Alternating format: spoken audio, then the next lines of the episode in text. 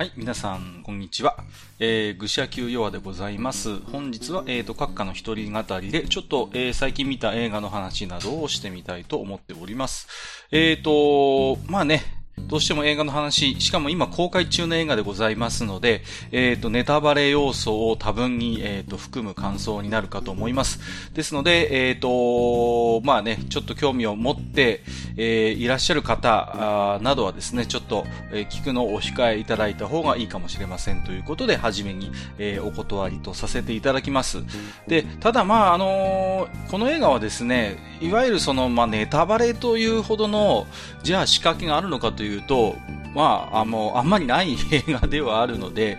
まあ、必ずしもその僕の感想を聞いた後ご覧になっていただいても何かこう特別にね映画の魅力が、えー、損なわれるといったような作品ではないかもしれませんけれども、まあやはりそれでもね、えー、映画の受け止め方は、えー、個人それぞれでございますので、えー、一つ本日の映画レビューは、えー、ネタバレありになりますよということでお断りいただければと、えー、思います。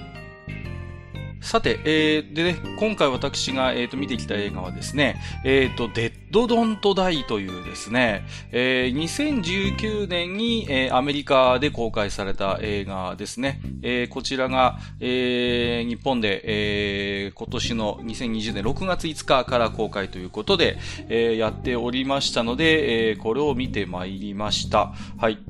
で、えっ、ー、と、監督は、まあ、ジム・ジャームッシュさんという方ですね。はい。まあ、どうでしょう。ん、今のアメリカの、まあ、映画監督さんの中で、まあ、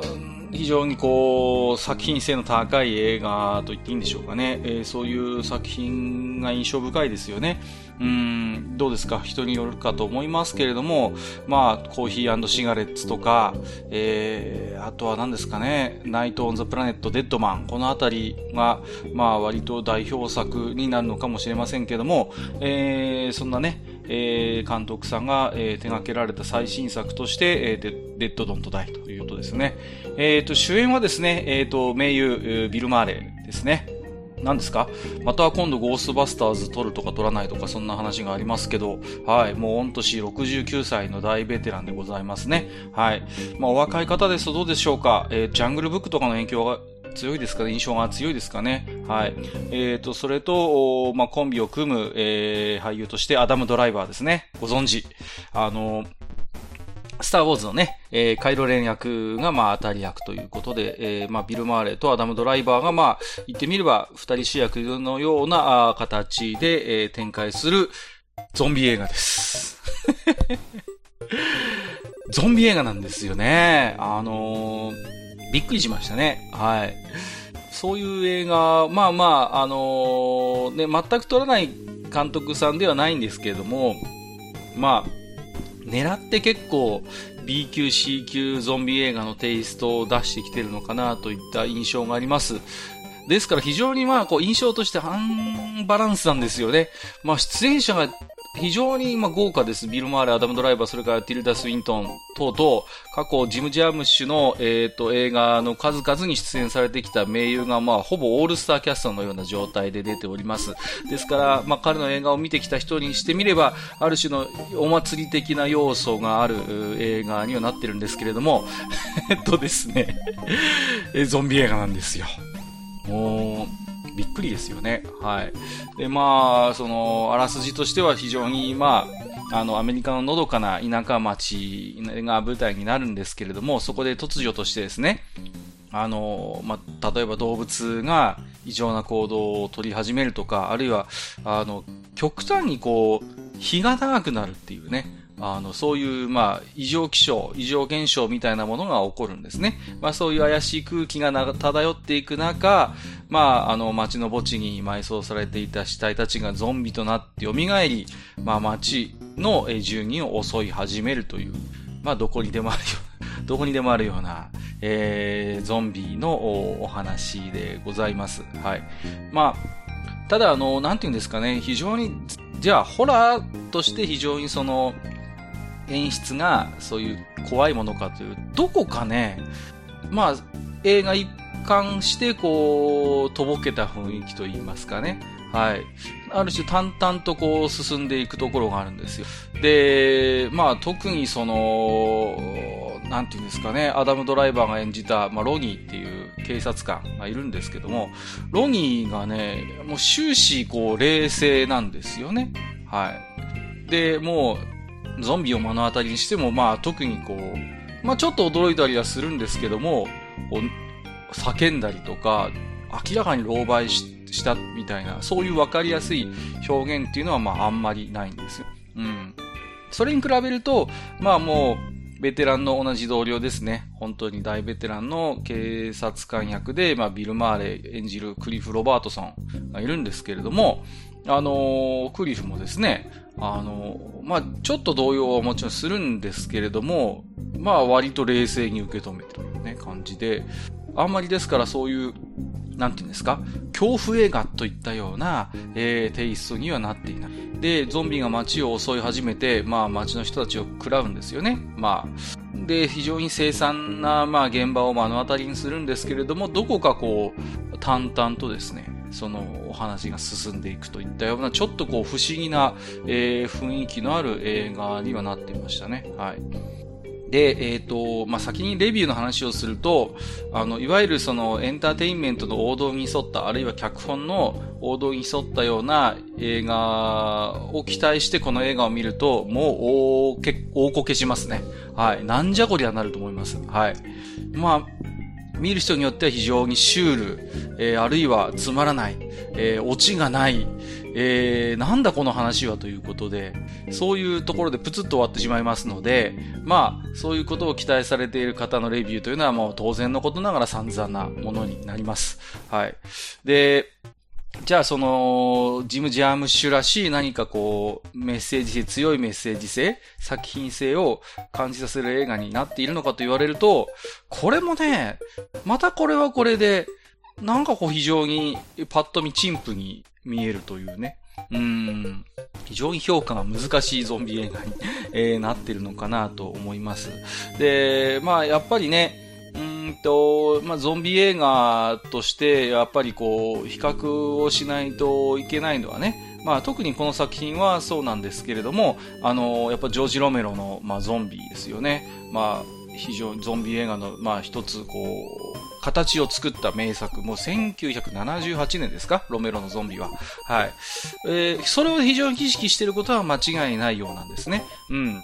というのは、その、やっぱりゾンビのありようみたいなものでよくわかるんですけれども、あのー今回のデッドドントダイで描かれるゾンビっていうのも生前執着していたものにゾンビが非常にこうこだわるといったような描写が、えー、多々見られます。えー、例えば、えー、その田舎町にダイナーっていう、まあ、村におそらく1軒しかないような、そういう、まあ、あの、レストランがあるんですけれども、そこの多分コーヒーが好きだったんでしょうね、生前ね。で、もう、カフィー、カフィーって言いながらそのゾンビが、そのダイナーを襲って、コーヒーを浴びるように飲むみたいな。うん。で、後で街でそのゾンビと、えっ、ー、と、まあ、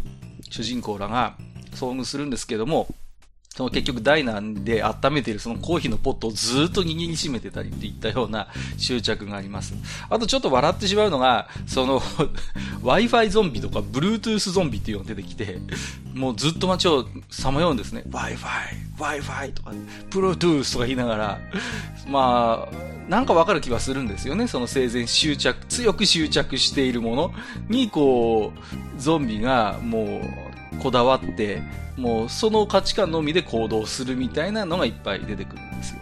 で、じゃあそういうゾンビの描き方が、じゃあ新しいか斬新かって言われたら、もちろんそんなことはないわけですよね。うん。78年の、まあ、ゾンビにしても、じゃあゾンビという存在もあの頃から言ってみれば生きていた頃に執着していたもの、好きだったもの、そういう、まあ、あの、記憶の一つ行動原理としてゾンビが、えー、動くというのは、もう言ってみれば大元のゾンビ映画の頃からそうだったわけで、何もこのジムがね、今回描いた、えー、ゾンビ映画で非常に新しい視点、価値観をこのゾンビ映画に与えてくれたという評価はとてもじゃないけど、できない。うん。そういうか、そういう風に考えると、じゃあこの映画何が新しいのかっていうことを考えてしまうんですけれども、おそらくですね、そういう、こう、映画に当たる考え方そのものが多分揺さぶられるんだろうなと僕は思うんですね。その、映画にある種のこう、意味を見出していくっていうことが、必ずしも、えー、当然ではないということですね。まあ、僕なんか特に陥りがちなんですけど、どうしても、お話を書いたりする仕事をしてますので、あの、物語を面白くさせる、あるいは意味を持たせるっていうことに、まあもう非常にこだわりますし執着するんですよね。こう、例えば綿密にフラグを貼って、えー、それを回収するであったりとか、まあキャラクターとキャラクターの関係性を描く。それが一つ事件によってどう変わっていくのかを描く。といったような一つの物語としての起承転結、落としどころみたいなものを、まあ我々は普段から意識せずとも、あのー、そうやって本を読んだり映画を見たりするわけですよね。だから、このキャラクターが後でどうなっちゃうんだろうとか、あのキャラクターのあそこでの行動はどういう意味があったんだろうっていうことを、まあ我々はまあ無意識的に考えながら映画を見ている。うん。で、今回の、まあ、映画はゾンビ映画です。ゾンビが街を襲い始める。じゃあ、どうやってこの事態を解決するんだろうっていうことを、もう当たり前のようにこう考えながら、まあ、映画を見るわけです。ですが、結論から言いますと、えっ、ー、と、このゾンビ映画には救いがありません。えー、っとですね、はい。あのー、主人公の、えー、まあ、ビル・マーレーにしても、アダム・ドライバーにしても、最終的には抵抗虚しくゾンビに食われてしまうんですね。おそらくゾンビになったんでしょう、その後。そこまでは描かれませんけれども。はい。で、まあ、そうですね、他にも、えっ、ー、と、ティルダ・ウィン・スウィントンが、えっ、ー、と、演じる、まあ、墓守の、女墓守がいて、まあ、これも面白いんですけどね、非常にこう、日本の武道にね、こう、系統していて、日本刀でバッサバッサとこう、ゾンビを切り伏せるわけですよ。で、ああ、この、ね、無敵の、この女性が日本刀できっとこの街を救うんだろうなって思いきや、えっ、ー、と、UFO に乗って宇宙に帰っていくっていう。唐突に。もう唖然としますよね。ポカーンとする。えええ何？何の、なんか予兆もないけど、このゾンビだらけの街を置いて、あなた、彼女は一人、あの え UFO に乗って帰っていくっていう。じゃあ、じゃあ彼女は黒幕なのかと言われると、全然そんな描写もなくて、唐突に、あのー、なんていうんですかね、はい、帰っていってしまう。ただ、それだけっていう。で、なんとなくこう、過去のね、こう、作品の蓄積とか物語の定石的に生き残るだろうなと思われる人たちがもう大体ゾンビに食われて死ぬっていう 最終的に生き残るのは本当に数えるぐらいのキャラクターですね。うん。で、主人公たちはもう一人残らず全滅ですわ。うん。っていう感じで、まあ、その後の未来が、その、じゃあゾンビに支配されてしまった、じゃあ街がどうなったかっていうことも全く描かれません。はい。主人公たちがゾンビに食われて終わり。うん、そういう終わり方をする映画です。うーん、ですから、救いがないって言ってしまえば、まあさっき私言いましたけど、じゃあそもそも、じゃあそういう救いを描かなければいけない映画なのかと言われると、もうそれすらもなんかよくわからなくなってくるようですね。まあ、本当になんて言うんですか、こう、いわゆる物語の王道と呼ばれるものがあるとするならば、まあそれと本当に真逆に位置するよ。狙ってこうシュールをやってるわけでもない。狙ってその、なんて言うんですか？救いのなさみたいなものをこう、ホラー映画として描いてるわけでもないというね。うーん。どう評価していいのか非常に難しい映画なのかなという気はします。で、ジム・ジャームッシュっていう監督さんのまあ、映画っていうのは割とそういう社会風刺性が高かったり、うん、なんていうんですか、いわゆるそのハリウッド的な脚本のあり方とは、まあ、一線を画する作品は、まあ、持ち味ではあるんですけれども、その中においてもかなり、えー、異色な映画になってるんじゃないのかなという印象が非常に強いですね。うん。まあ、ただ、要所要所のやっぱり描き方というのはやっぱりさすがだなというところはあります。うん。何気ないこのアメリカの片田舎のね、街の様子をやっぱ丁寧に作ってますし、まあ、その彼らのまあ、ある種ありきたりの日常みたいなものはやっぱりちゃんと描きますんで、それがゾンビによってどうこう変わっていくかみたいなことはよくわかります。ただね、ちょっと街の気分の割には随分ゾンビいっぱい出てくるなっていう印象正直ありますけどね。こんなに10人いるのこの田舎町にっていう感じはあるんですけど、まあ、まあ、あとはそうですね、随分時間の経ってであろうゾンビであっても、みんな、いわゆるその、腐ってないんですね。まあ、いわゆるゾンビ的な描写はありますよ。こうね、あの、こう、体がねじれていたりとか、その、顔色がもちろん悪かったりとか、体がボロボロでって言うんですけど、あの、主人公たちの同僚、女同僚の、あの、おばあちゃんがゾンビで出てくるんですけども、多分ね、かなり前に死んでるはずなんですよ、年齢的にも。その女性も中年なんでね。なんですけど、全然どこも骨になってたりとかしないで、普通におばあちゃんのままで出てくるから、その辺はどうなんだっていう、まあ、いろいろ突っ込みどころもあるんですけど、全然ゾンビが時代を問わず、こう、腐ってないみたいな、ね、あるんですけど、その辺もまあ、狙って、そういうなんか安っぽさにしているのかどうかすらもちょっと怪しいといったような。うん、まあ、非常にこう、淡々と描かれるゾンビ映画だなという印象もありますし、まあ、そこで描こうとしている、その、まあ、よくありがちな、じゃあ、現代に生きる我々もゾンビと変わらないじゃないかみたいな見方ってあるじゃないですか。こういろんな欲望にとらわれて、ね、その、まるでその消費社会に染まりきった、まさに生きる屍のような僕らみたいな視点って、まあ、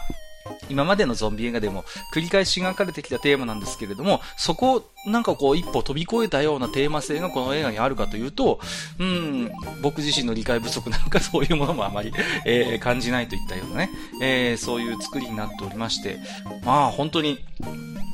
どう楽しんでいいのやらといったような、そういう終始不思議な、えー、感覚にとらわれる、えー、映画にはなってたなと思います。まあね、えー、薬がいくつかありますよ。あの、くすぐりはもちろんあって、例えば、アダムドライバーが、あのスマートっていうすごい、まあ、あ彼結構体格いいんですけど、ね、体大きいんですけど、非常にちっちゃいコンパクトな車に乗ってましてね、その車のキーにスターデストロイヤーのキーホルダーがついてたりするんですけどね。そうそうそう。あとまあ、ナタの使い方がなんか非常に上手でね、なんかね、まあ、はっきりとは言いませんけど、なんかこう、昔、そうなんかそういうことをやっててみたいな感じのくすぐりはあったりするんですけどもね。うんうんうん。まあね、だから、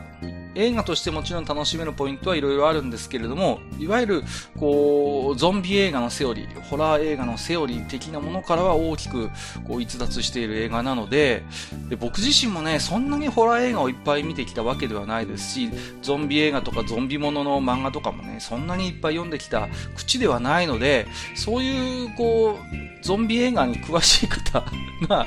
この映画をご覧になってどういう感想を持つのかなっていうことは、えっ、ー、と、ちょっとそれはね、あのー、気になるかなという感じはしますね。はい。で、あと一つ、まあ私はちょっとね、地元の、あの、シネコンでこれ見てきたんですけれども、あのー、感心したのが、あのー、実はその78年版のゾンビも、今映画館で見られるんですよ。同じタイミングで。うん。これはね、あのー、いい構成にしてくれたなと思います。その、ロメロのゾンビも今、その、同じ映画館で見られるので、比較ができるんですね、劇場の中で。はい。で、明らかに、その、ジム・ジャームシュの、今回の、えー、映画というのは、この78年のゾンビに大きな影響を受けていることは、これはもう間違いない。テーマ性から、まあ、目新しさを感じないぐらいまでにトレースしていると言っていいのかもしれない。そういう、こう、消費社会とゾンビと人間のありよう、価値観といったような、そういったテーマについては、まあ非常にこの偉大なね、先駆者であるゾンビ映画を下敷きにしていることは間違いなく言えるので、逆にこのデッドドントダイから、そのお若い方が78年のゾンビをご覧になると色々またわかることもあるのかなという気がします。で、私はもう何度も見てきた映画ですけど、せっかくなんでね、この映画の記憶があんまり薄れないうちにもう一度、ノベルのゾンビも見てみようかなという気にさせてもらいましたんで、まあ、この辺のね、まあ、非常にこう、今どこの映画かもそうなんですけれども、まあ、上映する映画がこういう、こういう事情で絞られている中で、こういう過去のね、作品であっても、こうやって劇場で見られるような工夫をして、こ